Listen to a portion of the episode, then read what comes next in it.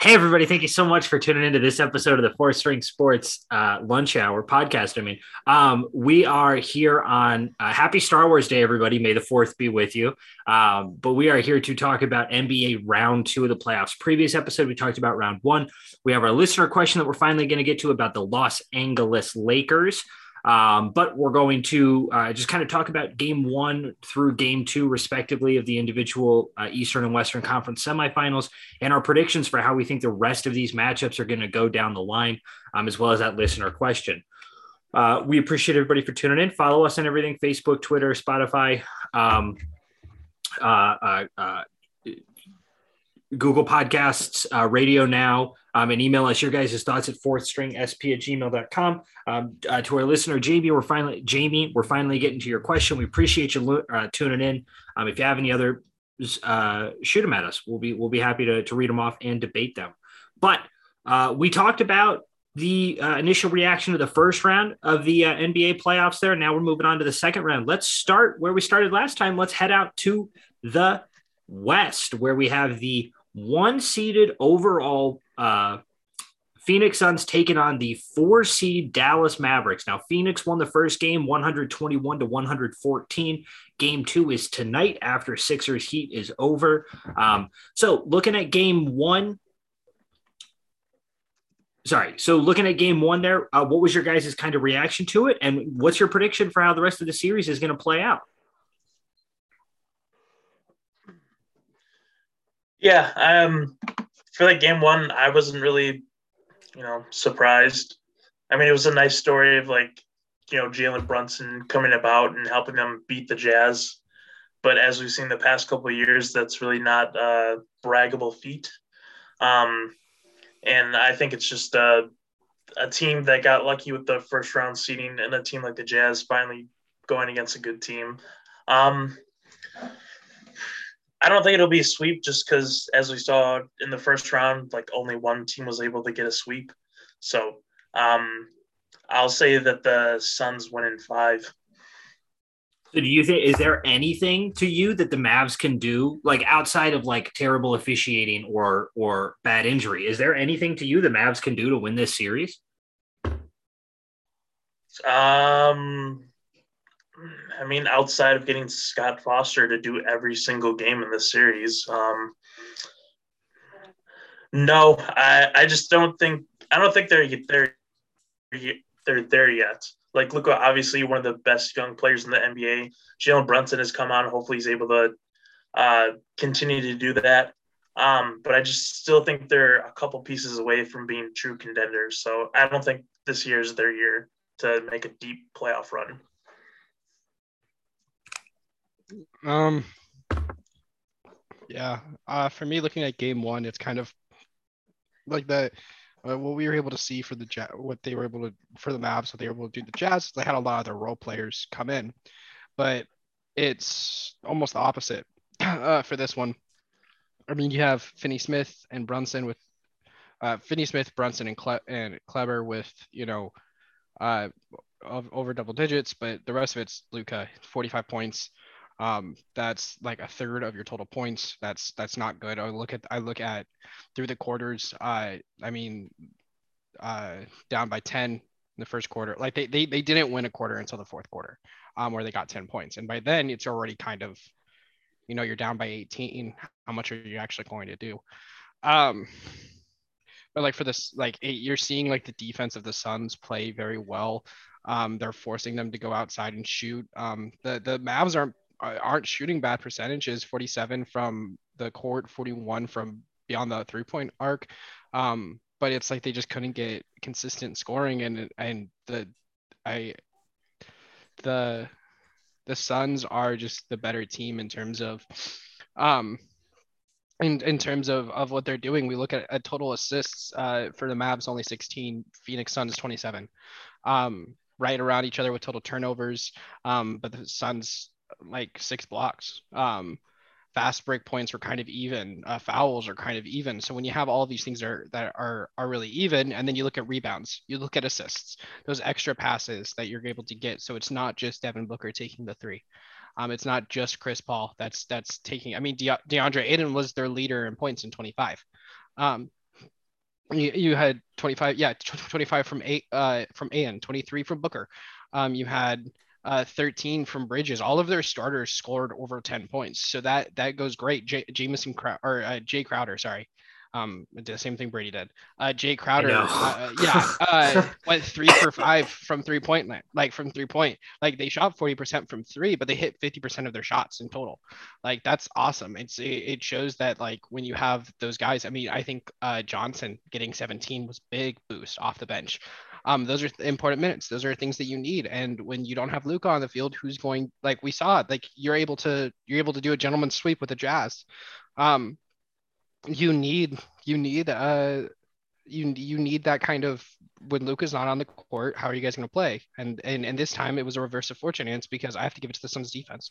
Um, I think that I think the Suns do win this, and I do think that it can be a, a sweep, um, because I because I, I don't see how I don't see how you're able to their center. There's no front court for this Mavs team that can go up against Ayton, that can go up against Crowder, that can go up against Johnson, that can go up against these these wing players. Like you don't have a wing for for uh uh for the Mavs that can compete with the wings that you have. So like yeah, you can have Luke like Luka's probably one of your better defenders too. So like you can't like if he's guarding Booker, then you know then uh uh, CP goes off. If you he's guarding CP, then Booker goes off. If you're guarding either one of them, DeAndre Ayton's probably going to put up 25 and going to get you a double double. Like it's, mm.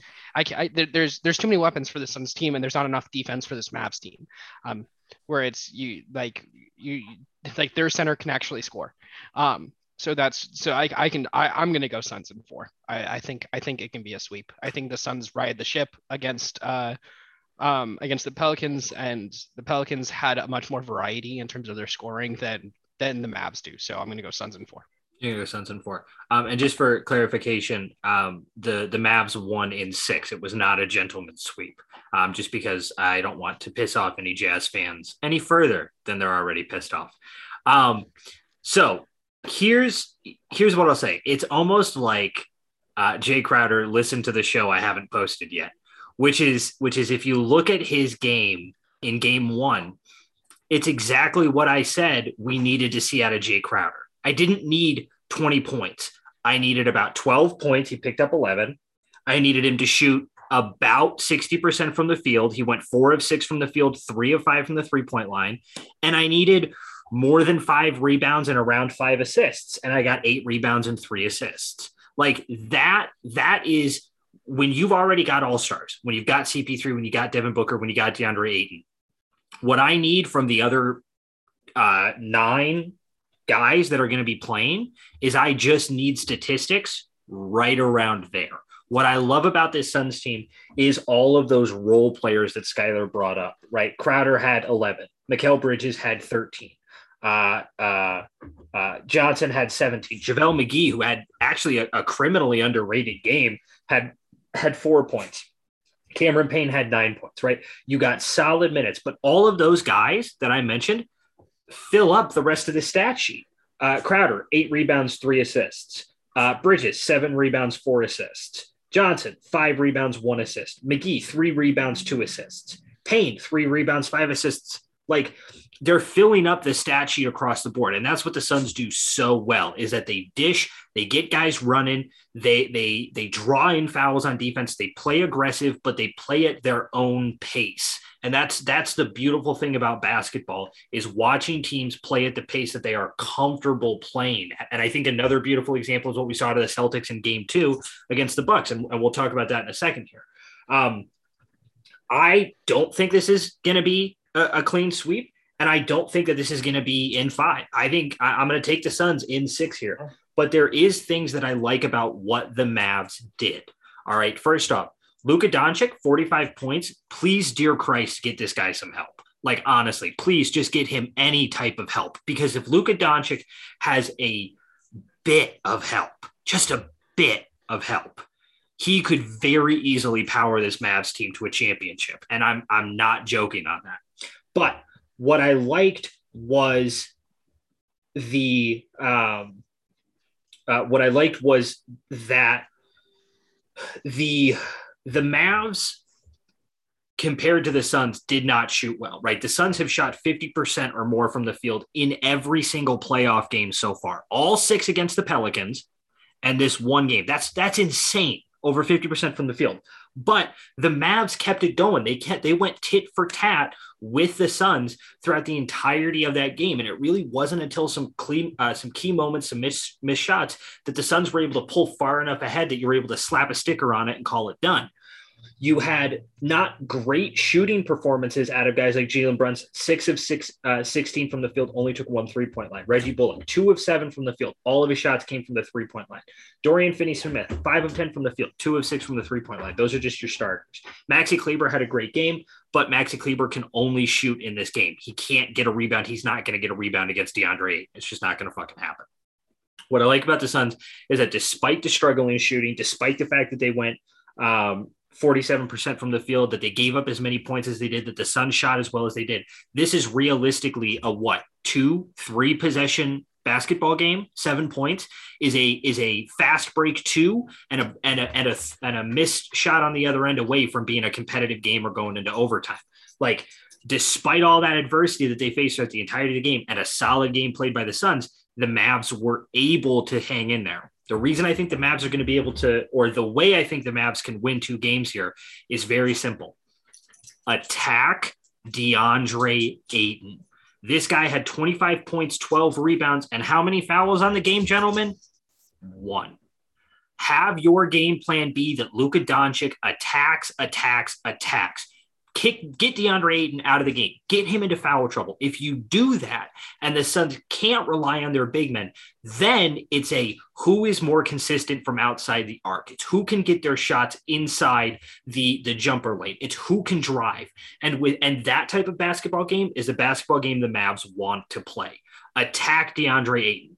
It's it's going to be feast or famine. There's no doubt about it. It's the same strategy as attacking Giannis or attacking Joel Embiid Sometimes it's going to work out really well, and sometimes it's going to bite you in the ass. But Luka Doncic has 45 points. If he attacks the inside, if you can get him into Ayton and you can get Ayton into foul trouble, the Mavs have a solid shot at winning not only a couple of games in the series, but if Luka Doncic can go off for 45 points in almost in close to any of the games of this series, the Mavs have a serious shot at giving the, the Suns a run for their money. Okay, but I have a question for you, Brady. Who who steps up? Who steps up and is that second scorer? Who is that person? Because it's not like oh for the Mavs. Um, yeah, because because like because what I'm saying is again, it's like your best player is not your top scorer in this game. Like your best player is not your top scorer, and and and uh for the Suns. Like, oh, gotcha. Like Booker is not your top scorer. You're right. Quick, Chris Paul is not your top scorer. Like you're you're getting you have what six or seven players with over double digits in, in scoring Mm-hmm. So it's like like the Mavs don't have the perimeter def- defense to to to guard that. They don't. They do if they're able to get DeAndre Ayton out of the game. Okay, right? but but De- then now but, but doesn't that require but doesn't that require the ability to drop so so to get Ayton mm-hmm. to to foul him out mm-hmm. that requires or just get him into foul trouble just get him on the get, get, get, get, get him into foul trouble okay that requires the ability to get to the lane, mm-hmm. get in the lane, be mm-hmm. physical with a Suns team, and get past their perimeter defenders, correct? Yeah. Okay. They can do that. They absolutely can do that. And there's they, key I, ways, I, I, there's key ways that they can do that. No, Number okay, but okay, so, so so okay, so if you're Luka, mm-hmm. if you're Luka, who is obviously their best ball handler and obviously their best facilitator, Mm-hmm. Okay. And I, I, don't want to take this for long, but I, I, this is just my no, main no. point. No, go yeah, ahead. Okay. Take as much He's time. best best facilitator and best and best driver. Okay. He is going to face the best perimeter defender that the Suns have every single time. Mm-hmm. Who is Chris Paul? Mm-hmm. Okay. Chris Paul can play physical with you. And Chris Paul is probably one of the most intelligent basketball players in the game in the game right now. Okay. So so so how do you get past Chris Paul to then get draw the foul against Ayton? And Ayton is not a dumb player either. Mm-hmm. There's a reason he only had one foul. What do we have? To, what is his average? What is his average foul? Uh, if you give me a second, I can I can look it up. Like if you yeah, if you can find that for me, I'd really appreciate it. Um, DeAndre Ayton averages uh, this season. He averages about two and a half fouls per game. Okay, that's that's amazing Mhm. for a big. And how many games did he how many games did he play this season? Uh, this season he played uh 58. 58. Okay, so in so that's like right around 100 fouls. Mhm. Okay, like that's amazing for a big. So like I like I agree with I agree with your strategy, but I don't think this is a team that it works with. I think that this absolutely is a team that it works with. And let me give you a couple of reasons why. First off, Chris Paul, as you stated, best perimeter defender, guarded Luka for a huge part of that game. And how many points did Luka Doncic have on it? 45. But 45. who else scored? Four, so hold on, hold on, hold on, hold on, hold on, hold on, hold on, hold on. Luka Doncic had 45 points. How Only, assists? tw- only 12 of his points came from the three point line. Luka Doncic shot four of 12, or sorry, four of 11 from the three point line, shot 11 of 19 from the rest of the field. And your question about assists, he had eight, um, led the team. There's a couple of ways that you can attack DeAndre Ayton, and there's a couple of weaknesses with DeAndre Ayton. First off, DeAndre Ayton last year averaged how many blocks per game? Anybody? Anybody? I'll tell you, 0.7. He averaged how many steals per game? Anybody? Anybody? I'll tell you, 1.2. All right. So DeAndre Ayton is not a defending big man. DeAndre Ayton is a rebounding big man. The reason DeAndre Ayton doesn't have so many fouls called on him is because DeAndre Ayton doesn't play solid defense around the rim. I watched Chris Paul get cooked by Luka Doncic in that game. If Luka were to focus his attacks, if the Mavs were to focus their attacks first, uh, focus their attacks on DeAndre Ayton when they're running their half court offense, run the pick and pick and roll against Chris Paul as Doncic is coming down, have him go right downhill at DeAndre Ayton, go right to the basket. You can get DeAndre. I know Waffles is right here. You can get DeAndre Ayton into foul trouble, or or because he's not a solid on-ball defender, because he's not a good defender around the rim. There, you can get your shots at the rim that you want. The second way the Mavs can do this, and this is exactly the type of game that the Suns don't want to play, is they have to win in transition. If you get into transition where Luka Doncic, where your shooters are able to get to their lines, are able to get to their spots, where the defense isn't able to get set, and then you attack DeAndre Ayton. And then you can pitch it out, and then you can get him into the foul trouble. It's it, like that's the only path forward for the Mavs. And yeah, it involves other people having to step up. There's no doubt about that. But to go right back to my initial point, we sit here and say that nobody else on the Mavs stepped up, and yet they only lost by seven points. You attack, you attack DeAndre Ayton, and there is a path to victory. I'm not saying that it's a solid one, and I'm not saying that it's one that can be executed because it requires DeAndre Ayton to commit the fouls. That's a huge portion of that. I'll cede that to you. But the only way forward that I see for the Mavs is to attack DeAndre Ayton on on the defense there. That's that's the only path forward that I can see for them to win because you're not going to get solid, consistent shooting out of Jalen Brunson or out of Dorian Finney-Smith or out of Reggie Bullock. You're just not going to get it. But if you can attack the lane and you attack Ayton, the Suns are going to have to send help, and that's where you get your shots on the perimeter that you want. That's where a team like the Mavs, who if I'm not mistaken, had the best three-point shooting percentage in the first round of the playoffs. That's where, or sorry, their defense had the best uh, uh, uh, uh, three point defense in the playoffs. I apologize for that. Uh, but if you can attack it and you can dish to the outside, you can get those shots for Brunson, or he can drive the lane. You can get those shots for Finney Smith. You can get those shots for Reggie Bullock. You can get those shots for Maxi Kleber. There's a path forward for the Mavs, but it, it involves them having to play a hyper aggressive form of offense. And unfortunately, that's not the thing that Jason Kidd likes to play. Okay, but Brady, Brady, I have to point out to you. Okay, so so uh, the Mavs shot 40 for 85, right? Okay, 16 for 39 from the three point. They shot. They scored. They got five more threes than the Suns did, Mhm.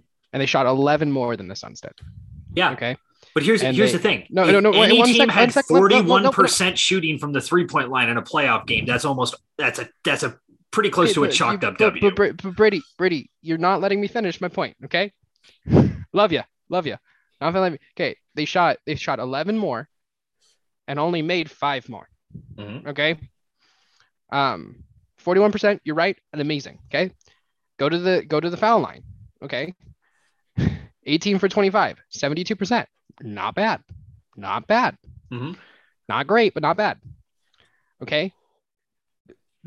T- turnovers right there with them. Nine for 10. Well, your difference in the points, points- is right there points- at the foul points- line 18 to 25 points- compared to 18 points off- for 18. Po- wait, one sec. Points off turnovers. 10, 10, 10 to 12. Fast break points. 12 to 11. Points in the paint. Even 44 to 38. They out they shot more threes and made more threes. And they scored more points in the paint. But they Mhm. still lost. Mhm. Why Because did they this lose? There's this weird they're concept in not sports. efficient. They So- are not efficient. They are Could- not smart. They are not. No, but but no, I, you're I get- you're you're correct, but the path Okay. forward to victory is a targeted offense, not a general one. But Brady, Brady, what I'm telling you is if you're okay, so if you're already going into a general offense, your your offense that you're calling for, a targeted offense, Mhm. requires on very intelligent and efficient kind of playmaking from this Mavs team. It, it requires intelligent and efficient. Mhm. Okay, it is what the Celtics did amazingly last night. Mhm. This team doesn't work like that. Which is exactly why I said that this strategy is Is not going is to work. Feast, is feast or It's famine, not going to work for this team because that's not what they like to do, Brady. but it's what they're gonna have to do to Then they're win. going to lose in four. We'll move. We'll, we'll, we'll move on here. We'll move on here. So, we'll uh, let's move on to our other game in the uh, in the West here, where the uh, two seeded uh, Grizzlies took on the three seeded Warriors, and the Warriors stole Game One in Memphis. However, the Grizzlies followed it up with a Game Two win to even the series up on Tuesday night. So, gentlemen. What were your thoughts through the first two games? Game one ended on that uh, was amazing. Ja Morant is a missed layup away from the Grizzlies having a 2-0 series lead on here. Game two, aggressive, uh, filled with flagrant fouls and storylines. Um, but the Grizzlies pull out a five point win against a team that that I think for everybody, including ourselves, is is favored to win this series pretty heavily. So, what were your thoughts on the first two games, and what's your prediction for the rest of the series? I'm just wondering which player the Warriors are going to lose in Game Three. I mean, Game One, you know, DeAndre Green, get Draymond Green gets the you know the flagrant two, which is a little questionable, but they're still able to pull off the win. And then of course Gary Payton gets hurt and it's out for the rest of the game on a very dirty play. So I'm just wondering who they're going to lose in Game Three because that seems to be the trend. Um, but yeah, Ja Morant went was amazing last night, scoring 47 points. Uh, I think the statistic is like only Kobe and LeBron have been able to score that many points at like his age point. MJ also, I Um, think. MJ too. Okay. Um. Yeah. I I was worried for Memphis just because of that starting lineup that the Warriors had. I was like, I don't know if Memphis can do it. Um, you know, they're a very young team, like Skyler pointed out in our last episode. So I wasn't sure, but they were able to do it and um, even up the series at home. Um, but unfortunately, it's still going to go with uh, Warriors in six. Um, like some key reasons for that is one, the Grizzlies have the second worst three point defense in the playoffs, and when you have shooters like Steph Curry, Klay Thompson, and now Jordan Poole, it's going to be hard to be able to uh, defend that. Um, and with Dillon Brooks, uh, you know, there's talk maybe he gets suspended for Game Three. If that happens, I think that's going to hurt them a lot. So I'm going to roll with uh, Warriors in six. Yeah. Um, I made my prediction before that I was gonna take Warriors in six. I'm sticking with Warriors in six, and there's a couple of key reasons for that. Um, one is even with Gary Payton Jr. out probably for the series because of the fracture in his elbow, I believe so. Yeah. which I've had before. That fucking hurts, y'all. Um, I I did mine slipping on carpet, so I I don't I don't know if we can give the carpet Slipping on carpet. Is Yeah. Did you do you not to remember say? that story? no, I don't remember. Well, we can talk was, about it I was in the show. third grade. I was in third grade. We'll tell it after. You thought show. you were We gay. Anyway. Uh, no, no. In third grade. I can't change. Third grade. I said I was in third grade. I no, we get it, Skyler. We get it. Okay, got it. Um, uh, but for a couple of key reasons. Even though Gary Payton Jr. is out for most likely the series and maybe the playoffs, we don't, we don't know how severe his uh, severe the injury is. He's getting his MRI later. Um, uh, Golden State shot from shot 18% from three last night. That's not going to happen a lot uh, with Klay, Poole, uh, Steph, Draymond, those guys. That's not going to happen a lot. And it's still required, even with them shooting 18% from three, it's still required 47 points from J- Ja Morant for them to win. It's a very similar kind of situation that we're seeing with the Mavs, um, where it's you, yeah, Ja Morant is good enough to win you a game or two in a series. Um, but you need those role players to step up. And when your role players are complaining about how Draymond Green likes to play dirty, and then, you know, breaking a guy's elbow in the second game um, for very much a deserved flagrant two, whereas you can look at Draymond's debate on whether it was a flagrant one or a flagrant two. It was a flagrant foul. We can all agree. But like that that's part of it. It's it's it's also looking at like these statistics. Like they they the even with only shooting 18%, they still shot 42% from the field. Uh, uh the the Warriors did. Um, they out rebounded the Grizz. They got more assists than the Grizz. Um, the the thing that killed them really was the third. The, the Grizzlies had 13 steals. That was the thing that killed them. So they, but even then, um, Golden State only had five more turnovers than they did. So so even with the Grizzlies playing amazing defense, um, they they barely out they they barely got more uh, turnovers, and they still didn't get more points off of those turnovers. Um, with Golden State getting 15 to 10, um, the fast break points is kind of where the Grizzlies Grizzlies got the upper hand was in the fast break. Um, but points in the paint, Warriors got 60 points. We're seeing this. They, they had less fouls than them. Um, the Warriors are going to continue to play their game. We saw that if you look at the stats in each game or in each quarter, um, Golden State scored 25, 26, 26, 24, whereas Grizzlies were 33, 23, 21, 29. Um, they were all over the field, all over the court um, with their kind of scoring, and, and and they were erratic in what was happening when Ja Morant wasn't on the court. We saw that their offense went down. Um, whereas when because of the rotation that Steve Kerr is is electing to go with with the Warriors, there's never really a time where there isn't a scorer on the field. There isn't a facilitator on the field. Um, you can have a like you can have the the PTSD lineup, which is still the best name of a lineup in in in the history of basketball, or you can have just a Steph Thompson lineup. You can have a Draymond Poole lineup. You can mix and match, figure out what works for you. Um, but the fact that there isn't true kind of uh, there isn't really a true um, there isn't a number two for for uh, the Grizzlies in terms of scoring. Like you can look at, you know, Brooks is a great player, but he he whether or not he's going to be able to stay on the court is a different is a different issue. Um, uh, what's his name? Um, Jaren Jackson Jr. is a great player, um, but can he can he score in the way that you need him to?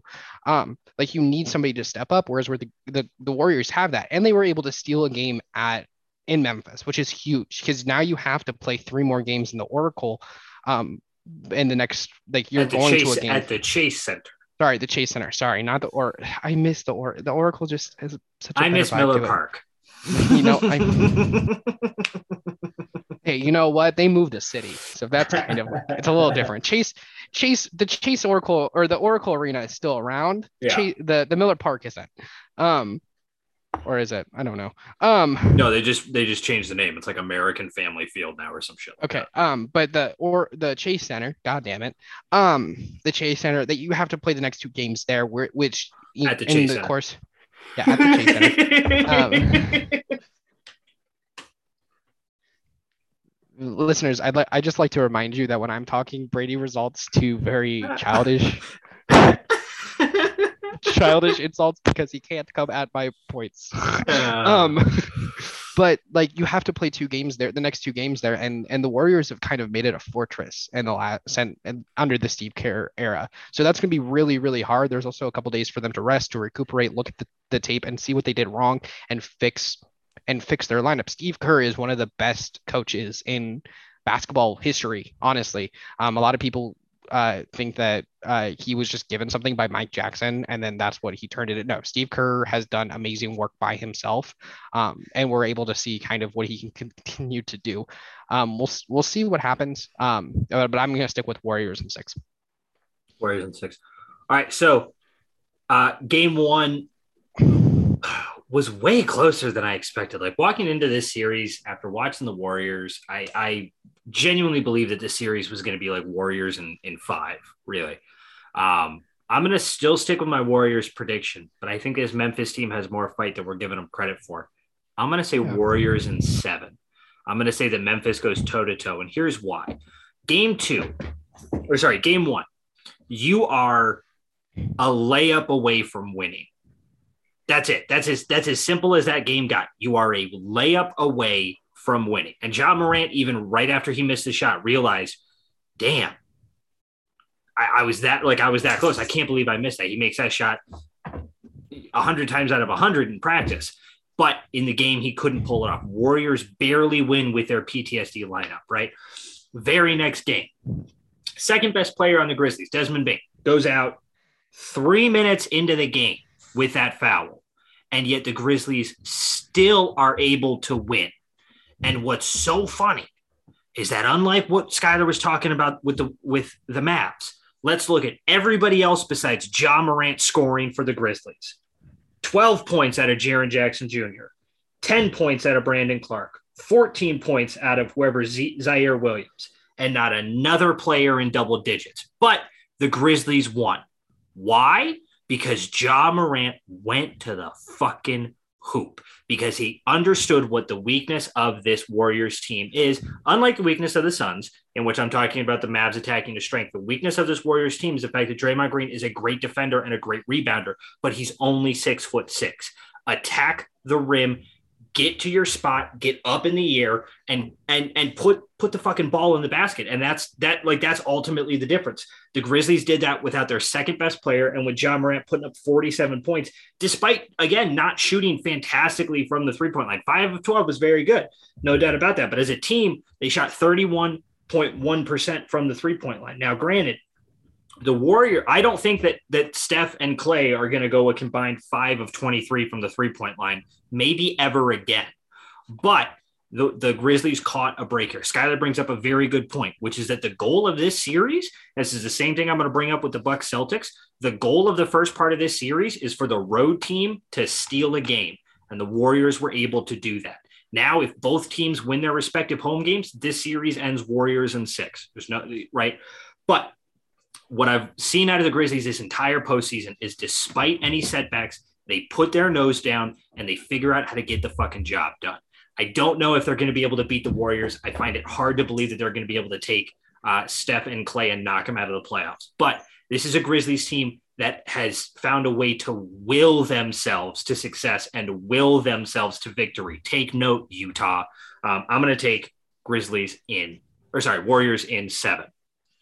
Let's head over to the East. We'll start with the 1 4 matchup where on uh, Monday, uh, the Heat took on the Philadelphia 76ers, again, without Joel Embiid, um, has both a concussion and a right orbital fracture, though it is expected he's going to be back for game three. Hold on. There's thoughts that he might be back for game three uh, in Philadelphia, but I don't believe anything has been confirmed yet. Um, game one went completely to the Heat. Uh, the uh, 76ers able to hold on for a while um, and then fell apart. And right now, game two is going on at the moment here with the Heat on top 73 or sorry, 78 to 63. Uh, Mitch, uh, what were your thoughts on Heat Sixers and how do you see the rest of the series playing out? I mean, it was a Sixers team without Joel Embiid. Was anybody expecting a different result? I mean, I think it went exactly how it was going to go.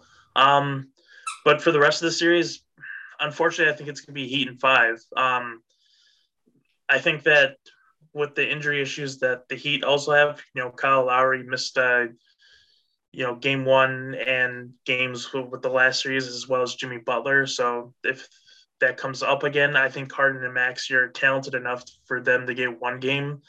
But I just think it's hard for them to win a series uh, with Joel Embiid with the fractured orbital socket and on top of that, don't forget he already has another injury um, in his hand, and and for him to go against a physical defense like the Heat are, um, I think that's just putting way too much on him, and I just don't see them winning this series, just given how banged up Joel Embiid is, and um, just not having a lot of confidence outside of the big three in Philly. So I'm gonna go with Heat in five. Um. Uh, this is rough for me. Um.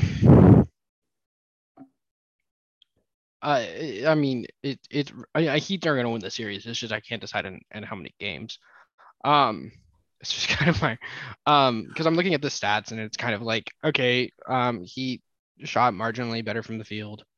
Um, they uh, shot not great from the three point line, pretty good from the free throw line. Out rebounded him pretty well. Got some pretty good assists. Um, created some turnovers, things like that. Did did did what he do? Um, but it kind of goes back to like that box score, and it's okay. So Tobias Harris got you 27, Maxey got you 19, James Harden got you 16. Okay, nice. And then the next leading scorer was Korkmaz with nine. Okay. Um. Okay, so so if Embiid if if Embiid gets back, he's gonna average what, like 20, 10, and uh. No, he's a scoring champ. He's going to average 30 and 15 and have With a- 25, with an- 25 with an step back orbital- threes. with an orbital fracture, coming off a concussion. I don't think he's going to average 20, but he'll probably, I mean, he'll probably put up like 25 and 12. He'll probably Okay. have very DeAndre Ayton like numbers. Okay, so 25 12. Okay. Okay. I, I can see that. Um, but when he comes back, then you diminish some of the minutes of some other guys, the role guys, and that doesn't like you're still like, okay, your starting core's gonna do great, like awesome. but this is an injured, injured Joel Embiid that now has to go up against one of the most physical, physical, young, healthy centers in the league in Bam Adebayo. Okay, I don't see it working for him. I really don't. Um, I I I ooh, that's rough. Um Gary Payton out three to Mm. five weeks. That's Yeah. rough. Um, sounds about right. Sounds about right. Uh like that like I really don't like Joel Embiid. I've really never liked the guy. He's my uh uh cat. Um I just don't like the guy. He talks a lot of shit. Um, I can give him his work ethic. His work ethic is amazing. You know, every single time he can, he's going to be on that court. Um, but there are just so many deficiencies with the Sixers team. Um, because I don't think that this team can, because like with the Heat, you can have like the two leading scorers for the Heat in Game One was uh, Tyler Herro and Bam Adebayo, both at 25. Um, and then everybody else was right around 10, and that's all you really need from them. You need 10 from you know six, seven guys, and that's 60, 70 points right there. You got it. You're good. Nice. Um, and then you and then you get but you get 25 from somebody. And it's kind of the same kind of problem that you had with you have with the Mavs and you have with, you know, the the Grizzlies when when those key guys are off, who, who's scoring for you? Because for the Heat, there's always a scorer on the court.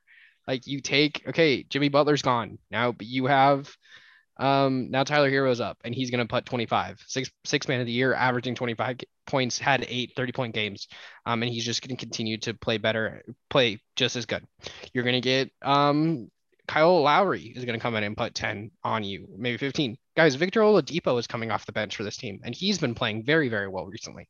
So, like, this is this is a team that it's going to be it's going to be hard to to stop that scoring because again, even with uh, even with the return of Embiid, it's not enough in my opinion, um, because they're not looking good against Miami and Miami, and I don't think that they can uh, do enough at home because the Sixers, because sorry, Philadelphia fans are some of the worst fans just in every kind of sport. If you're not playing well, they'll turn on you, and you need home court. You need some kind of home home court advantage, and I don't know if they're going to be able to get that. Um, and it's just kind of the continuous, uh, continuing theme of Philadelphia sports. You you have a ton of hype and a ton of good things. Um, I don't know what you're gonna do. I'm gonna go. I'll go Heat in five. I'll go agree with Mitch.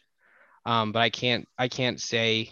I can't say that like um that you have enough talent to win you a game because I look at the Nets. They had enough talent to win at least one or two games. Like Kyrie and and KD are enough to win you at least a game or two. Um, and they still couldn't. So I don't know. I can't like yeah, James Harden and Tobias Harris and Maxey good and Embiid are good enough to win you a game. Um, but I don't know if they can. Um, that that's part of it. Is can they continue uh, continue against the onslaught from from the Heat? I don't I don't think they can. So I'll, I'll go five because I can't I can't go four. Um, because there are good things. There there are some deficiencies in this Heat team, but I can't I can't go I can't go four. I'll go five. No, um, yeah, I, I mean I'm gonna let's make it three for three, gentlemen. I'm gonna say Heat and five on this one as well. Um, the, the thing is, is like is is watching the current game and watching game one. I don't know.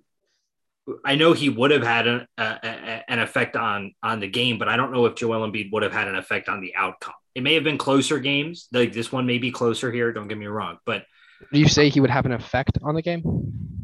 He would, ha- yeah, he'd have an effect on the game, but maybe not the outcome.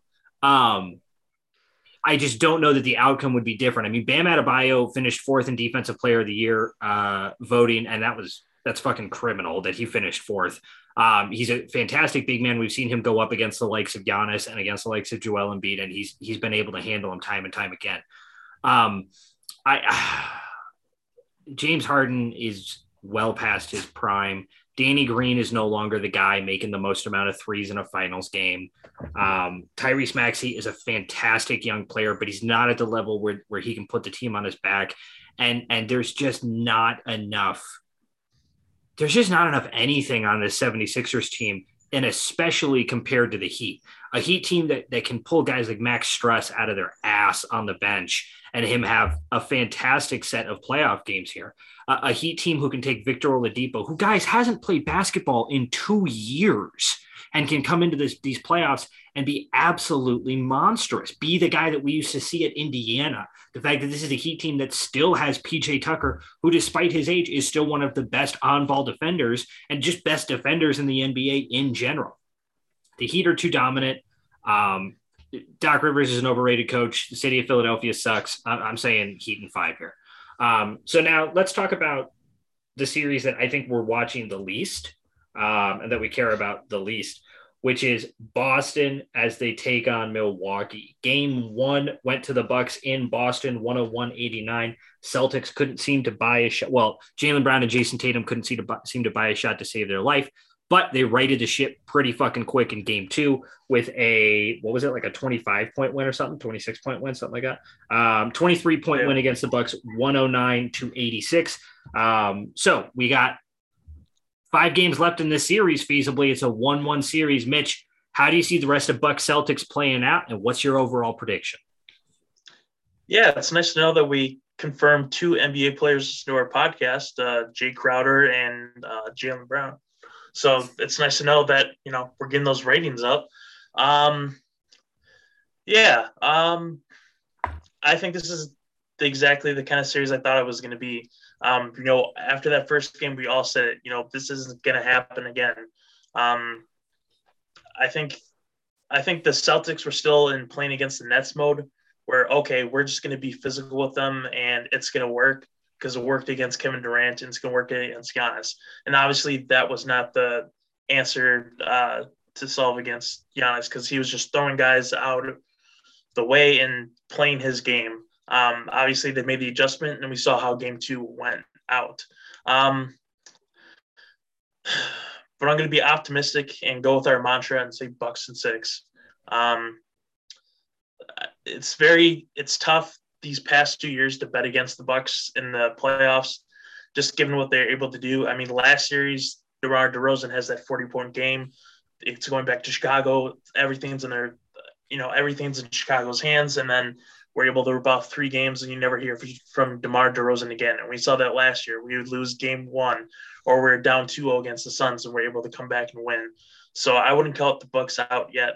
Um, I wouldn't be surprised with the seven, but I'm just being a little optimistic. And there's like there's good stuff to watch with the Bucks. I mean, in these playoffs so far, they've had the number one defense, number one in point differential. I like the game that Giannis showed in Game One, where it wasn't just about points. He had 24, which is still nice, but the rebounds that he had, uh, the assists um, that he's shown through, the, he's getting everybody involved, like Grayson Allen, who's been shooting 57% from three.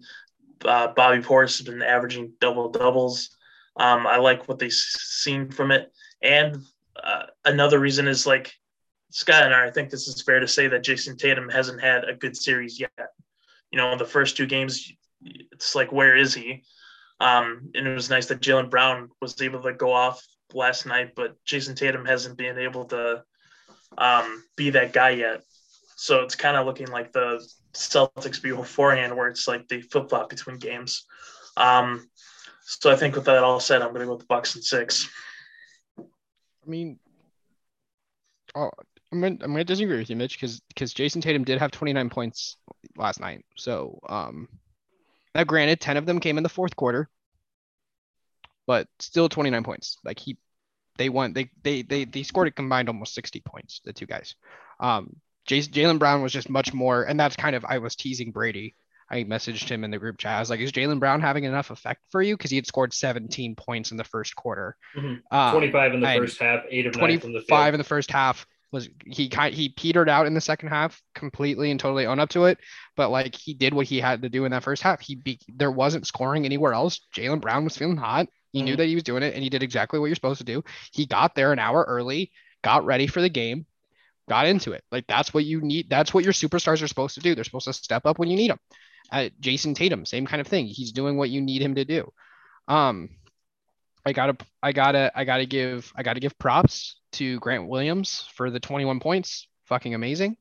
Um, and it kind of shows the point of uh, the hole in the boot. Like, um, and I agree with Mitch. I think game one, uh, Celtics were much more physical. They were, they were, we're going to go to the paint. We're going to do what we did against the Nets. We're going to be physical. That's not what you need to do. Um, the Celtics thrive on jump shoot, on jump shots mm. um, uh, mid-range jump shots uh, to, and that's, and you know what? That is the weakness of Budenholzer's defense. Budenholzer's defenses will defend the paint like nobody's fucking business. They, you, if you're trying to score in the paint on a Budenholzer team, you are going to lose, which what we saw what happened with the Bucks, or with not the Bucks, with the Bulls. Um, but the Celtics play on the perimeters. They play in the middle. That's where they want. They want to have the jump shot. You, when you have a six eight shooting forward, or a, a yeah, small forward. Not like I can't I can't believe a six eight is small forward. Um, like that's what you want. You want some guy that can that is doing amazing things. That he can be there when you have uh, uh J- Jaylen Brown as a as a shooting guard. You want him there. Um, and that was amazing. Like the Celtics went back to the mean. They were shooting 47% from the field, but they shot over. Like there's still com- some concerns for this team. I, I won't lie. For the Bucks, um, I don't know what happened. Uh, they weren't shooting well. Um, they weren't scoring well. I think it kind of this on defense, the Celtics were playing right into what they needed to do. You're seeing that Robert Williams is getting healthier because he is willing to body up against Giannis and against Portis and against some of these physical guys, and not just Portis, or not just Williams, but or not just Robert Williams, but Grant Williams too. Like there was a part where where Giannis was trying to back down Grant Williams and he couldn't. And it's like Grant Williams is a brick. Like you're going to have to work to back him down. And so it's they're beating like on defense, they're doing what the Bucks do best. They are not letting they in that second game, they did not let get them get easy points in it, really anywhere. There were times where you saw that uh, Jrue Holiday would shoot a three, but when he was shooting a three, Grant, uh, it, it, it, could be Grant Williams, it could be Payton Pritchard, it was whoever. Their hand is right in his face. Um, there were not easy points on either side in this game. But some things that concern me is that you have um, uh, White in the game for 28 minutes. He doesn't score at all. Zero points on the scoreboard. Payton Pritchard, six points. Um, those are your two point guards. You need those guys um, with Marcus Smart out. And we don't know how long Marcus Smart's going to be out. He might be back game three. That'd be awesome. But you need somebody in that point guard position. We were we talked about it in the last episode that um, there aren't a lot of uh, ball handlers on the Celtics team, and so you need those ball handlers to do good. I loved what what White and Pritchard did in terms of assists, and I love what the Celtics continue to do. They are a passing team, and I loved there was one part where the ball went from player to player at least eight or nine times before they shot with three seconds left on the shot clock and it went in. Because and again this is a team that trusts the players on the court. They trust any of them to make the shot that when it matters. Al horford seems to have found the fountain of youth because the guy is playing amazingly. He's got a spring in his step that he we haven't seen since he was in, in boston the last time. Like there's there's something about this guy that he he he thrives. It might be the chocolate milk commercials. I'm not sure, but he does great when he's in Boston. Um, I'm going to stick to my prediction. I'm going to go Celtics in six. Um, I I think that it's I think that just like just like the Bucks stole a game from us in in, in Boston, I think we can still game from uh from I can we can steal a game or two from uh the Bucks in Milwaukee as well. I think that specifically with um with with us being able to be physical, Ime uh, Udoka is showing to be an amazing coach and amazing at being able to uh, shift these games. But I'm not. I I think that the the the double digit leads and wins are kind of done in this series. I really hope they are at least because these are two very very well coached teams, two very very good teams. Um, but we're seeing kind of, I think we're starting to see the lack of Khris Middleton because the fact that the Celtics can beat you by 23 without Marcus Smart on the court is concerning if I'm a Bucks fan. Um, just like it's concerning for the Celtics that we lose by 20 some when Khris Middleton is not on the court. Um, you need like, like, but for for us, it's like Marcus Smart is our best defender, and the fact that we were able to hold you guys to under uh, 90 points with under 90 yeah, but yeah, under 90 with with Chris without Marcus Smart. I I love that for us. I absolutely think that's amazing for us, and I hope that this, that trend continues. But I I for one know that playing in Milwaukee is a completely different beast. Yeah. So first, I'm gonna take a couple of shots. Um, it was nice in Game Two to see Brad Stevens stick around. Um, I had to get that one out of the way. So no matter what okay, at this point in the series, Milwaukee is winning. And it's solely because they've won a road game. Now we've got the two games in Milwaukee, and Skylar, you hit it right on the head. If Boston can steal one of these games in Milwaukee, series is it goes the series doesn't it's not back to even, it flips back into Boston's favor as the home team. There's no doubt about that, right? Here's what I love about this series. I think we could very easily see every other game, every single game in this series be won by one team by 20 or 25 points or more. But you have to do it three more times. This series is going to come down to defense. Game one, Milwaukee's defense was out of the park. All right. Skylar, you, you said what Boston wants to do is they want to hit those two point jump shots. They want to get to that three point line. Milwaukee, game one, forces Boston to shoot 53s. Milwaukee dominates on the inside of the paint. And, it, and the Celtics are just placed in a bad position the entire game. Game two, everything changes. Celtics shoot seven fewer threes, but they win the rebound mark. Al Horford, 11 rebounds compared to Giannis Antetokounmpo, nine.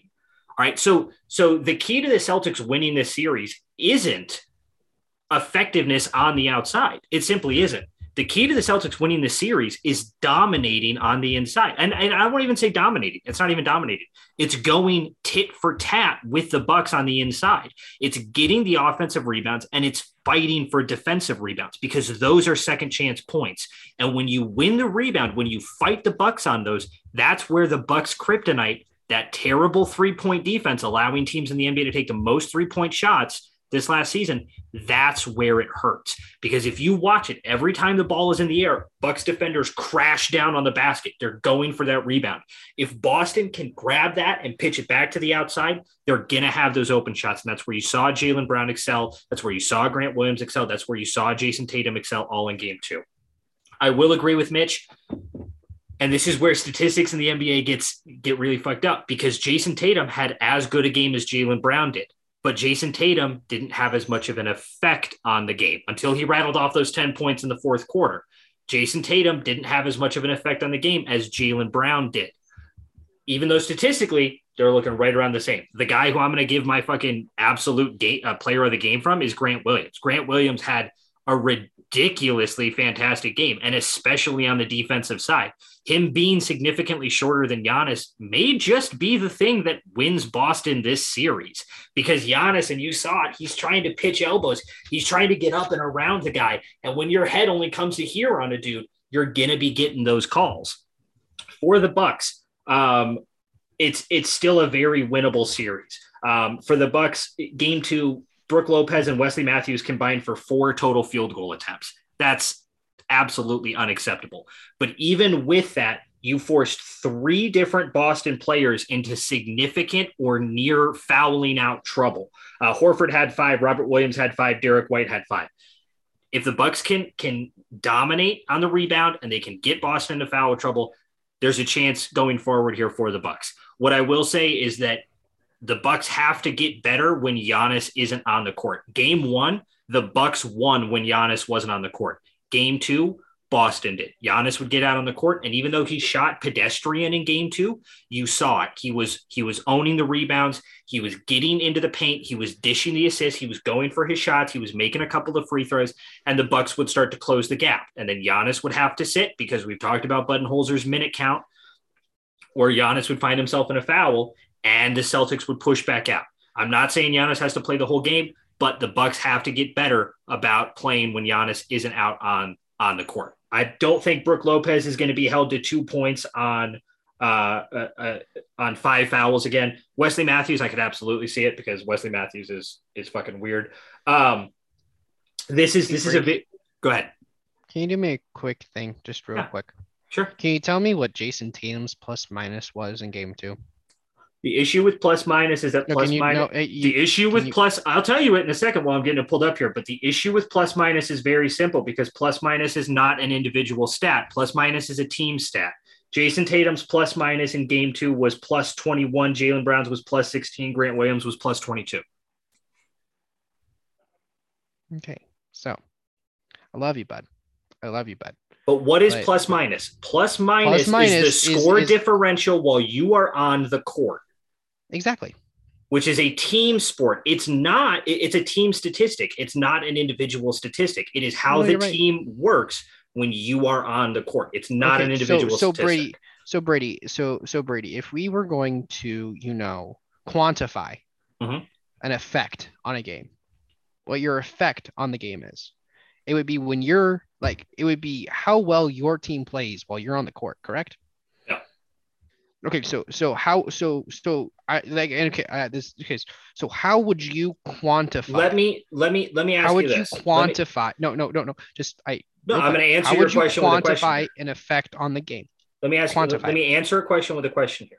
Okay. Okay. Game two, Grant Williams, Jaylen Brown, Jayson Tatum. Who had the biggest effect on the game? Grant no, Williams. No statistic. Grant Williams did. Why? Yeah. Because he was able to defensively, he was able to continuously uh, go mano a mano with uh, with Giannis. Um, when he he was able to find the open spot and shoot from three and become enough of a threat to guard him, and that led uh, players like Tatum and Brown to continue to also be open to score and do their and do what they needed to do. what statistic would quantify all of those effects? Would it be Giannis's shooting percentage against Grant Williams? Would it be the team's plus minus when Grant Williams is guarding Giannis? Would it be the turnover number? Would it be your Or- shooting percentage? Would it be what, what would it be when Or- Grant or- when when as you're saying there, Grant Williams, whose greatest effect on the game, first thing you said was his ability to go mano a mano with Giannis. What is the quantifiable statistic for that? It would be it Brady. It'd be his plus minus. No, it wouldn't because pl- no, because plus minus is general. It's it's the minutes that you're on the court. It's not who Uh-huh. you're guarding while you're on the court. Because right, because as as we talked about, we'll go back to we'll go back to to Suns Mavs there. You said that that Luka isn't going to be able to to get onto the paint because he's going to have the best on ball defender in Chris Paul, and yet Luka torches him for 45. So how are you going to say that Chris Paul is the best on ball defender when Luka torches him for 45? It's not no effect isn't quant effect isn't quantifiable. Your effect on the game is how does the game respond overall? How does the defense when the ball isn't in the hand of the guy that you're guarding respond? How does the offense work when you're the one setting the pick and roll? It's not it, plus minus is a team stat. It's not quantifiable solely for any for any player. It's not based off of any player. okay okay but no okay, okay so so so let me put let me put it like this okay so when grant williams even okay so even if grant williams Uh-huh. is not the man that is catching the ball shooting the ball and scoring the ball but Mhm. somebody else does in that moment okay like all of the points still happen it's just not grant williams scoring Mhm. but his defense that he plays on Giannis that Mhm. turns into turnovers that turns into missed shots that turns into rebounds for the Celtics and points on the other side. Mhm. Still results in a plus 22 plus minus.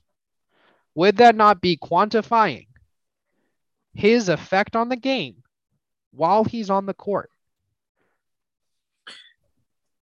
No, because plus eh. because plus plus minus plus minus can be plus minus does not account for the individual effort that occurs Okay, so- during Okay, the so team if I went, sport. so if I go back, so okay, so if I go back and watch game 2 mm-hmm. Mhm. and I count his plus minus while he is guarding Giannis Antetokounmpo, would that be good enough for you? No, because by your own admission, his his greatest effect wasn't just on that. It was his ability to dish to the outside. It was his ability to. So if you're doing it solely off of how he's guarding Giannis, he's not always guarding Giannis. Giannis isn't always on the court at the same time he is. Effect is not a quantifiable statistic. Effect is a statistic that Oh, is watched solely in the game, which is why you were able to answer my question so quickly about who had the biggest effect on the game. Brady, I agree with you. I understand what you're saying, but I say that you saying that this person has the greatest effect on the game, and then therefore, like that they need that in order for the team to win, they need to have a bigger effect on the game. But if they're scoring 20, if they're going 26, 5, and 2 in a game, that that's not enough for their team to win. I, I never I, I never stated Yes, that. you did. That's that is Yes, never Brady- no no Brady, no, no. yes. So No, so okay Brady, so a couple of things here. A couple of things here. First off, you said you said that he had the, the highest plus minus. He didn't. Second off, my words were very simple. The Celtics can win this series. The Celtics, my vote is Celtics in seven that they're going to win this series. But I'd like to see more of an effect from Jaylen Brown on the game. And we saw it at the start of game two. And and you even hit it on the head when you when you were talking about Jaylen Brown as well. Absolutely fantastic in the first half. Eight of nine shooting, 25 points, dominant. Rest of the game, he goes uh what three of nine, um, including one of five from the uh, three point line. Rest of the game, entire second half, right? Okay. So great effect on the first half, not a great effect on the second. But overall, Right. it didn't impact the outcome of the game because effect isn't quantifiable. Jaylen Brown, despite having such a terrible second half, still finished with a plus minus of 16. So, so, so why, if he has such a bad, terrible, if he has such a terrible second half, such a good first half, is the plus minus not just a simple zero, right? It's because he's still on the fucking court, Brady. Because he not- scored 20. No, because Brady, plus because minus scored- is not quantifiable because he scored 25 points in the first half and five the rest of the game. Yeah, no. So what I'm saying is if you took his plus minus from the first half of the game, it would be like 40. His, uh, his plus minus from the first half of the from the first half of the game would just be whatever the score was when he was out on the court. Because that's all plus minus is. If the game is zero Brady, no, zero and I go I out on the court Brady, for five get minutes and we're up 10 nothing, no, my Brady, plus I minus get is what 10. you're saying. Brady, no, shut up for five seconds. I get what you're saying. Okay, you are saying that you know I get it. The reason that it's not zero is because his effect on the game is still there. When a guy goes 25 points in the first half, eight from nine for shooting, Mhm. five for five from three point fucking go- game from, Mhm. from the th- three point line, and he gets the ball in the second half, you're going to make sure your best perimeter gu- guard is on him. Am I wrong?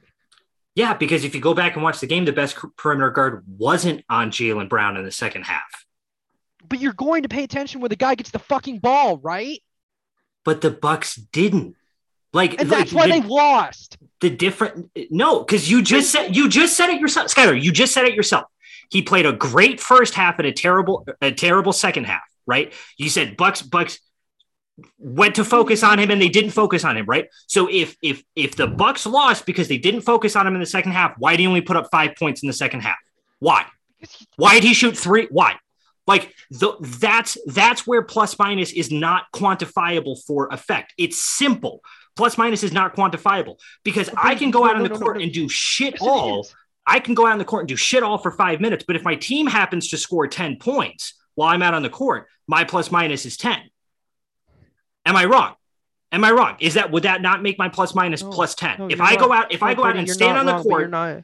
Exactly. If I go out and stand on the court and I do nothing, I stand in the corner and my team happens to rattle off a 10-0 run. My plus minus is plus 10. My plus uh, you're it's quantifiable is not no no no we're not going to move because because you sat there and you and you threw a big fucking hissy fit about me not letting you finish your point so why don't you let me finish mine Plus minus is not a quantifiable stat, and effect is not quantifiable. Effect is what you see when you are watching the game. And watching the game in the first half, Jaylen Brown had a huge effect, had a massive effect because he was efficient, because he was getting to his shots, because he was playing solid on ball defense. Second half, Bucks did not make an adjustment against Jaylen Brown, same as they did not make an adjustment against Jayson Tatum.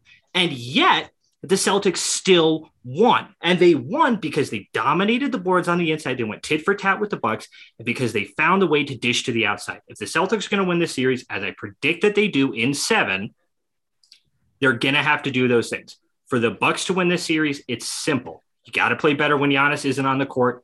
Giannis can't shoot, uh, can't miss uh, as often as he does. The Celtics are the first team to hold Giannis to consecutive games in which he's missed 15 or more field goals, and that's without Marcus Smart in game two. This is a very winnable series for the Celtics, but this series is gonna go, it's gonna be difficult one way or another. I fully expect it to go to seven. Any other points we'd like to make on the Bucks Celtics series? No. No. I would. Go ahead, Mitch. Oh, no. The whole like plus minus thing I was looking at right now, Derrick White had tied for the best plus minus, so better than Jayson Tatum, better than Jaylen Brown, and just as good as Grant Williams. And I think we can all agree that Derrick White didn't didn't have a bigger effect than Jayson Tatum, Jaylen Brown, and just as much effect as Grant Williams. So that's all I have to say on it. Um, I think we should really answer. Uh, was it Jamie's question? Since Jamie's question, absolutely. Yeah, we should get so, to that question. So Jamie's question here very simple. Is there any one thing that the Lakers did wrong that doomed them, or was it a collection of bad choices and tough breaks? Lakers win a championship in the bubble uh, and allow pretty much everybody to leave in the years coming. Alex Caruso gone, Kentavious Caldwell Pope gone. You bring in uh, Rajon Rondo gone, JaVale, JaVale McGee gone, DeMarcus Cousins gone.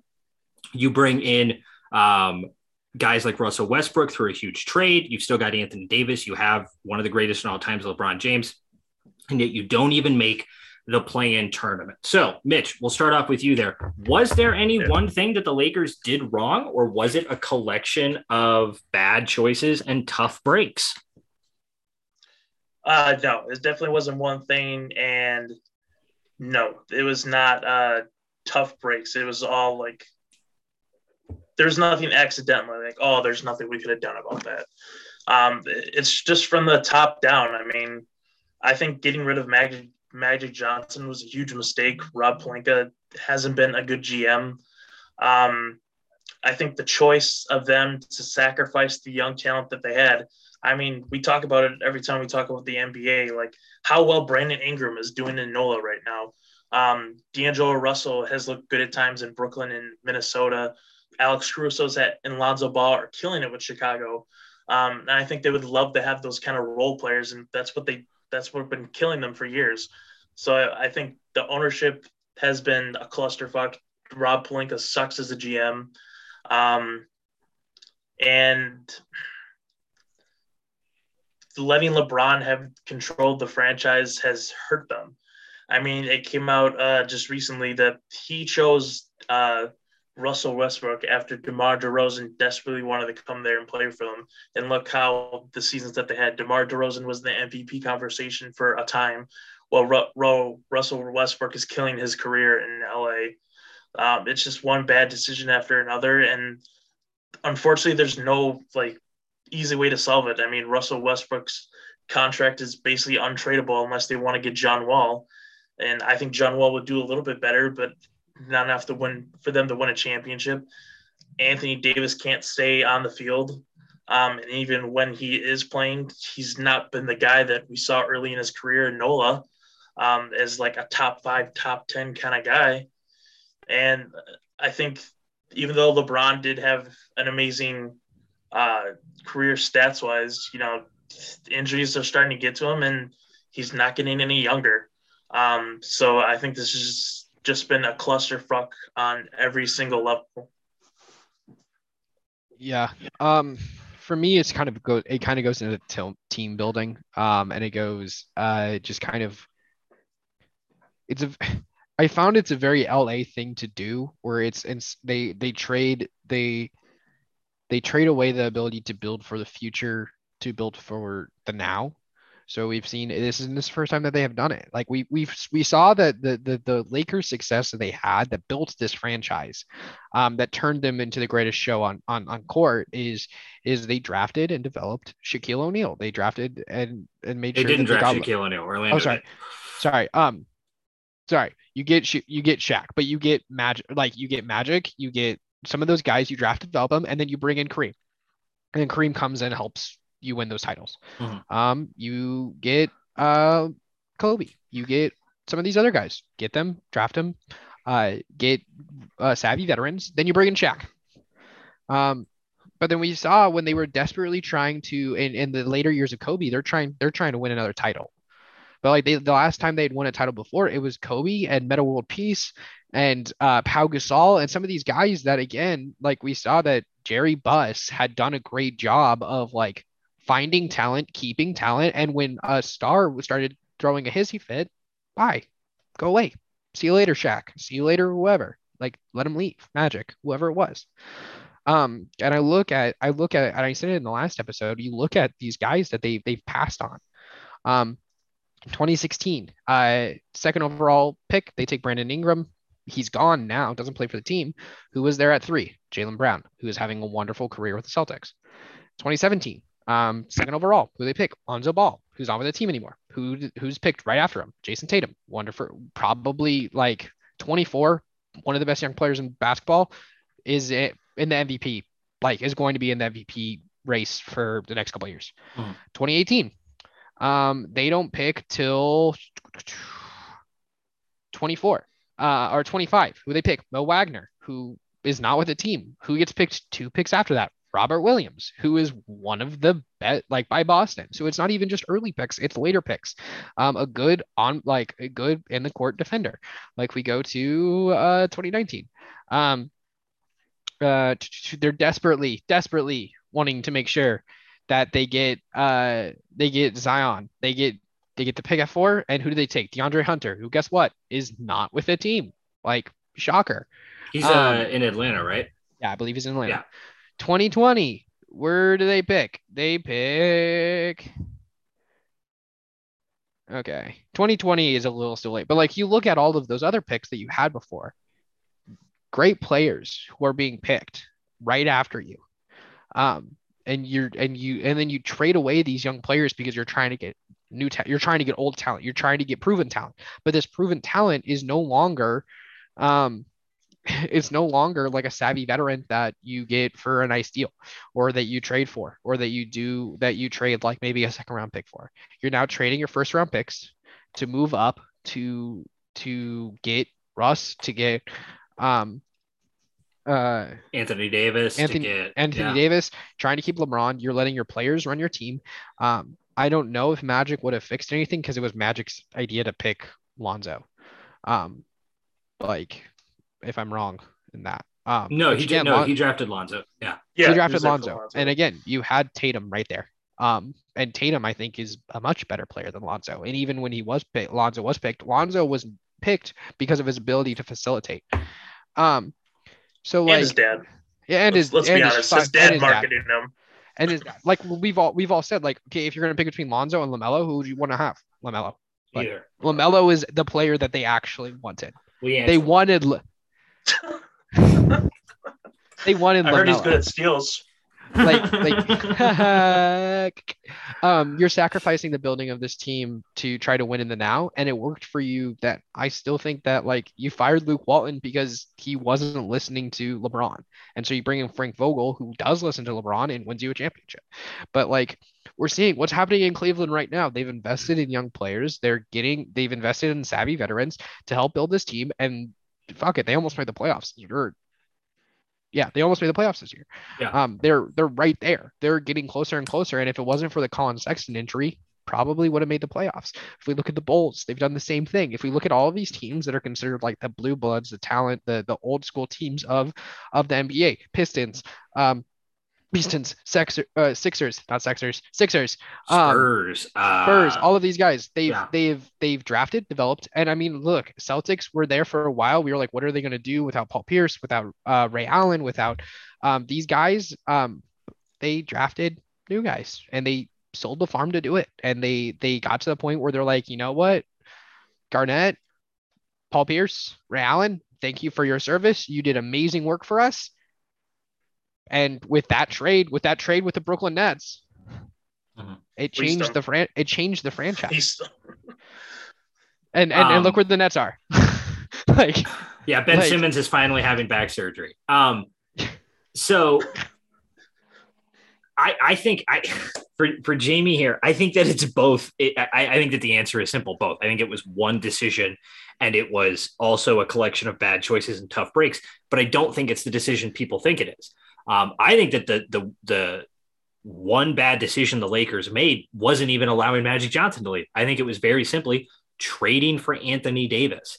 Now you listen, you've won a championship. There's no doubt about that. But Anthony Davis wasn't traded for. You didn't give the farm away to win one championship. You did it to win three or four. You did it to be the team in the West that the Warriors had been for so long. You did it to be the team in the West that we think that the Suns are going to be here. You did it to be the Showtime Lakers, to be the Matt, the Jordan Bulls, to be the Larry Celtics. That's why you did it.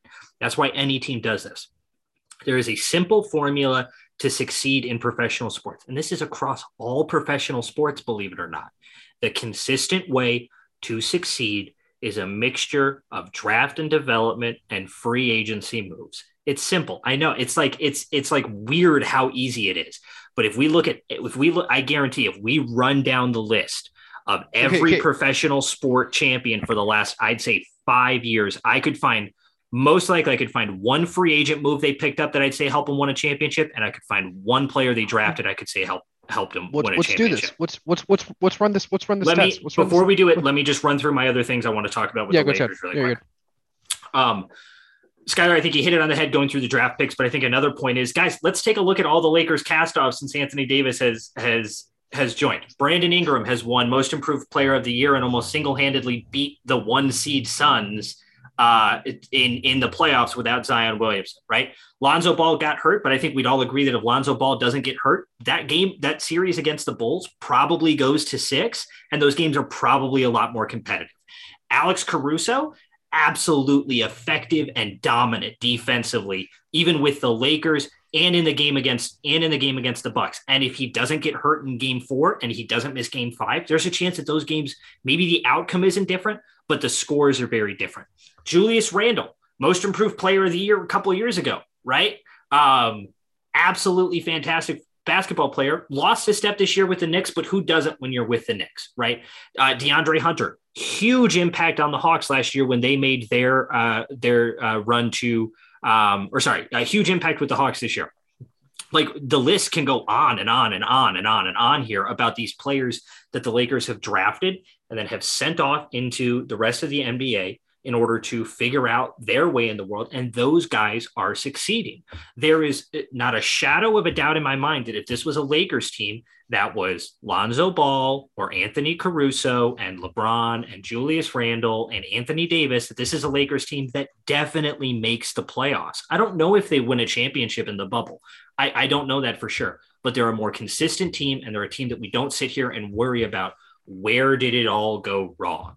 Um, front office is terrible. Um, drafting is terrible because it's non-existent. Scouting is terrible because it's non-existent. Um, coaching Frank Vogel, we all said it when he got hired. He's he was a placeholder coach. Frank Vogel was to LeBron uh, or was to the Lakers what Ty Lue unfortunately was to the Cavs when when he first got promoted. Like he was a placeholder. He was LeBron as the coach, and this is who this is who happens to be the guy who's actually or who's supposedly making the decisions and calling the timeouts. I really hope Bryce McGowens has Blatt. a better career than he does. um, because Ty, Ty Lue is still the best Nebraska player to be in the NBA.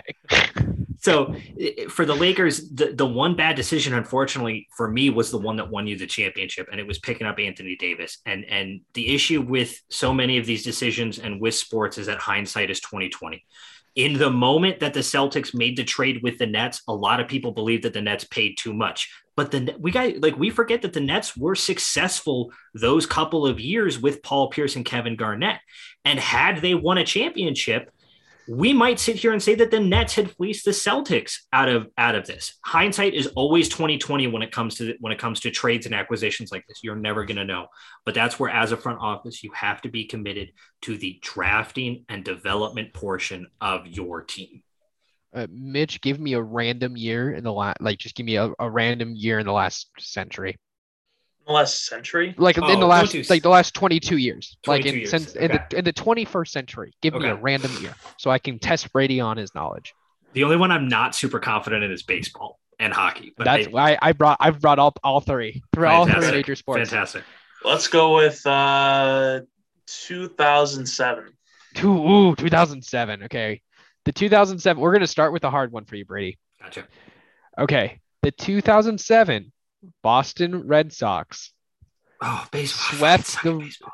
Okay. swept the Rockies 4-0 in Okay. the 07. So so give me a draft pick, give me a draft pick that they developed and a free agent that they that they signed. Okay. Let me um pull You up. look this one up. Yeah, I know. I just yeah. I gotta pull up rosters. Um, You're good. You're good. no Does baseball. David uh, Ortiz count? baseball's my well. That's the thing is that I with baseball I don't know who was drafted by who and who was drafted by a team and then got traded before they ever showed up on the team. Yeah. Um. Okay. Okay, give me anything besides baseball, please. Okay, Anything okay, besides well- baseball. Okay, 2007. 2007. So this this this was the year it, 2007 Giants beat the Patriots 17 to 14. Great, I can do that. Okay, so um, What a horrible year.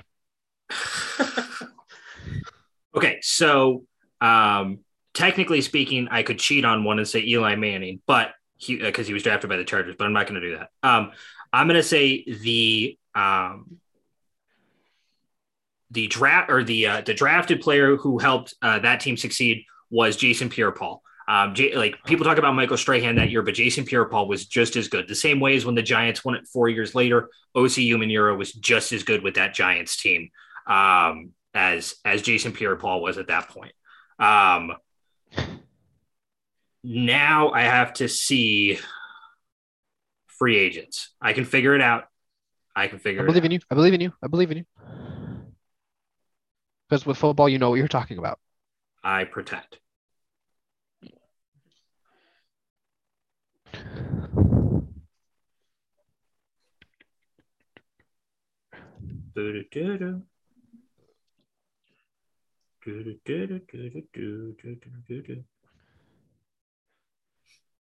Okay.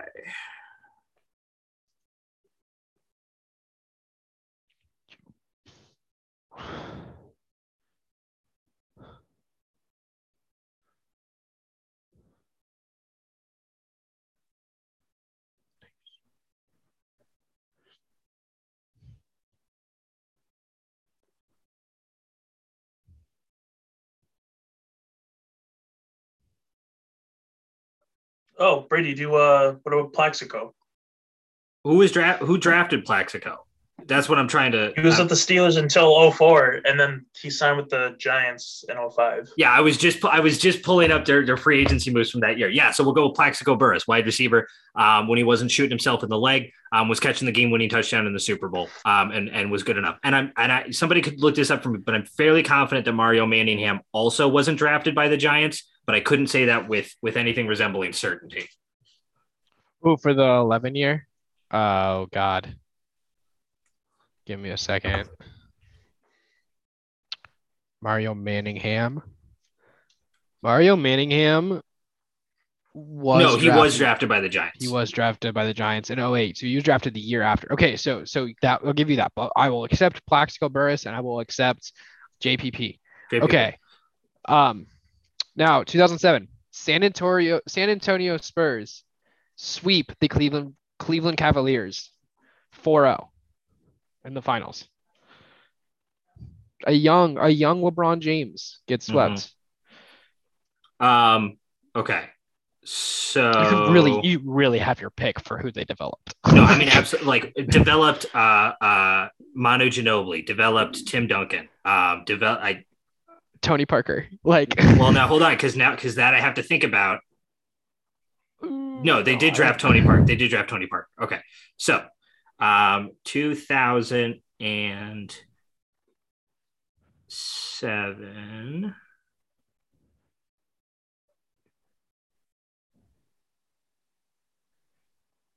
Very simple, man. 2007. Ooh, it's too easy.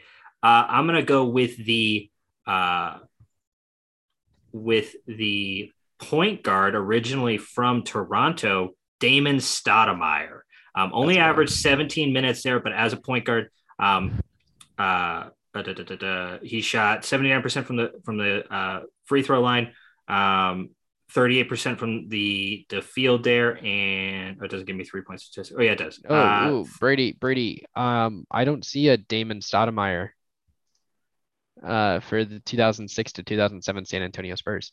oh, I'm on 2007, 2008. I'm so sorry. I'm so sorry. So sorry. So sorry. You're Give good. You're second. good. You're good. You're good. Just making sure.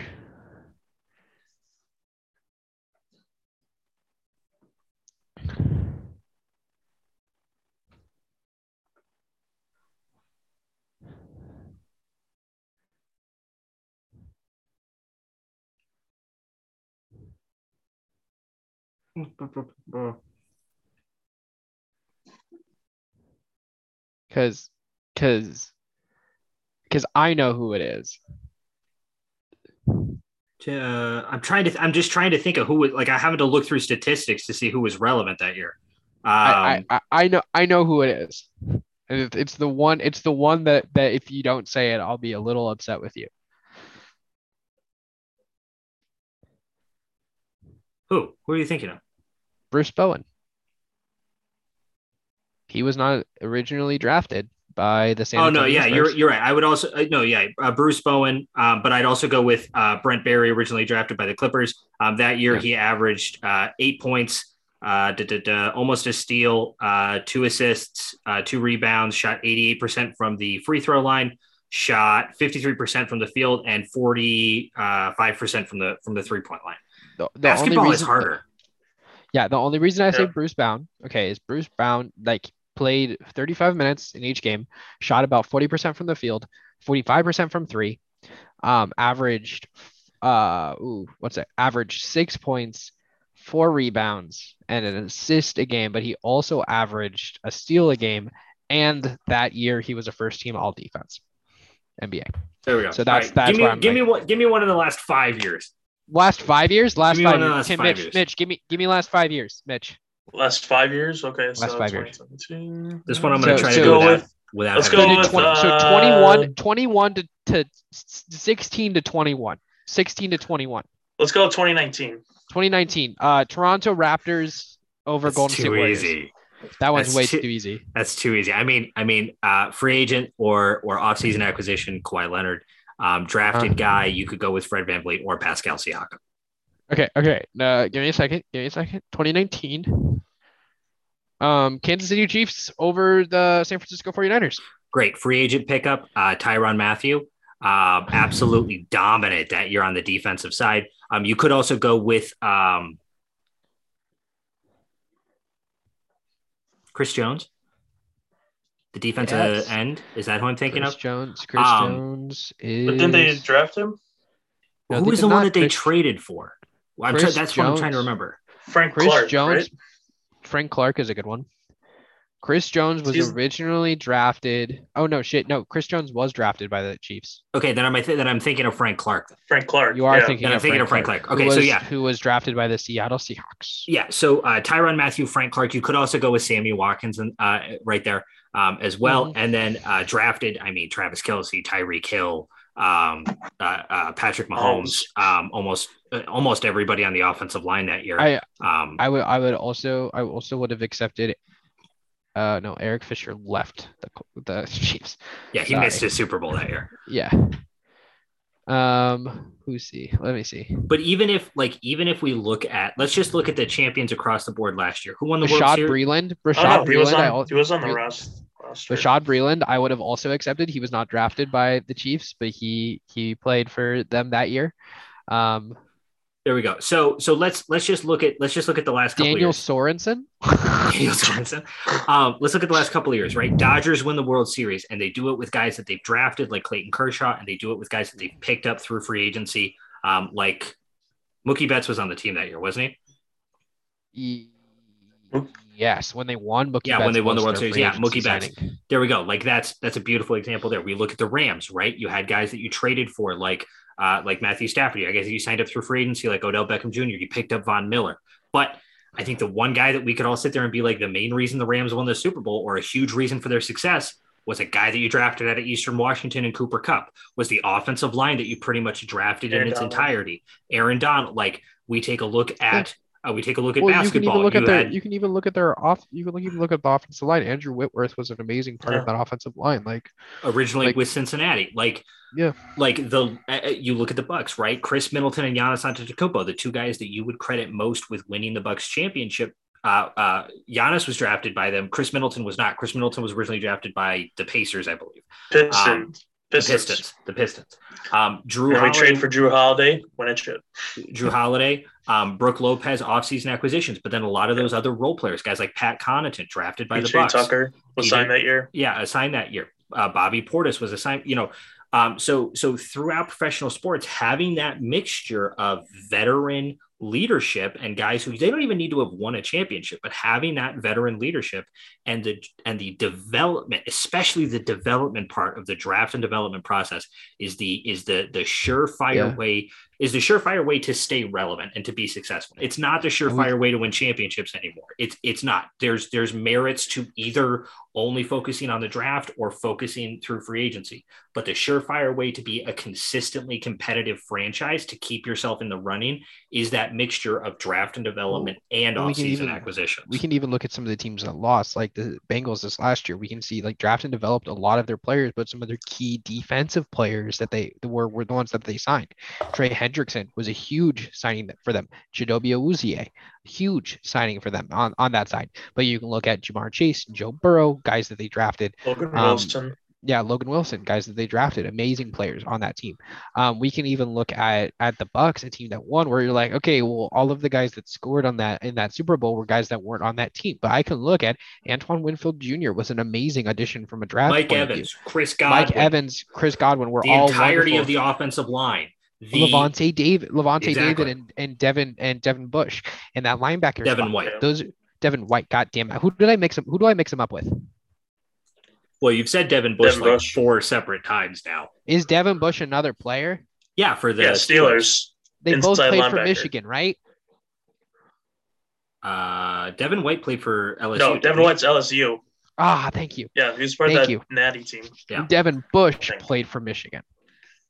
Correct. Thank you. Okay, that's that's where I get it. Um, but yeah, so like those are kinds of things, and I'll I'll say this too from our like our perspective as like we're all small small market guys, so we very very heavily believe in draft and develop because that's a lot of like Nebraska's success um, was recruiting two and three star players and developing them into a, a team. Uh, Wisconsin's success that we've seen. Barry out. I will I will take this to my fucking grave. And if you need Barry Alvarez took what worked in Nebraska, brought it to Wisconsin, and Wisconsin's doing it better. Like I'll give it to I'm you. gonna. you guys I'm are doing it better. on that. That's the first same thing you said all night. No, but, but like but like it is what you're doing. You're getting in-state players from Wisconsin to stay in-state, play for Mhm. Wisconsin, developing them into wonderful offense, like wonderful guys. You're not seeing like like I'm sorry, who are the players that get drafted to go play in the NFL from from Wisconsin? It's not the skill position players, it's not wide receivers and quarterbacks, um, uh, maybe some running backs, but it's tight ends, offensive linemen, uh, uh uh, defensive linemen, linebackers. Those are the guys that get they get it's the it's the hog mollies, it's the big uglies, it's the guys up front. Those are the guys that are getting drafted, tight ends that are getting drafted to uh, play for uh, uh, in the NFL. It's it's very similar to what Nebraska did for years. Um, you can name very very few skill position players that had a lot of success in the NFL that went to Nebraska. The only one that I can think of off the top of my head is Irving Fryar, um, who played for uh, the Patriots in the 70s and 80s. Yeah, I mean, Um, I think I think just take a look at or 80s, take a look 90s, at the respective careers of of like NFL careers of the two schools' various Heisman winners, Ron Dayne and Alan Ameche. Um, but Alan Ameche had a, a really solid career uh, back in the, the 50s with the Giants. Ron Dayne could never get anything going. Um, uh, and Sky, you're gonna have to run me through Nebraska's Heisman Um, winners again, but I don't believe any Uh, of them had uh, Johnny Rodgers, Johnny. Rodgers, Mike Rozier, Eric Crouch. None of those guys had. None of those I mean, guys I don't think ones. Eric Crouch one- ever started an NFL game. No, the the only guy, the only guy that should have won the fucking Heisman and would have had a good career, Tommy, fucking Tommie Frazier. That is Ndama you- Suh. I saw Yep. I saw a meme on that. I saw a meme and it goes, so you're telling Yeah, so it's you're- the he it's had the pat- 24 tackles for loss and he had 20 he had 20 and- tackles for loss, 14 and a half sacks, so he won the Heisman, right? He So won the Heisman, right? Yeah, no, absolutely.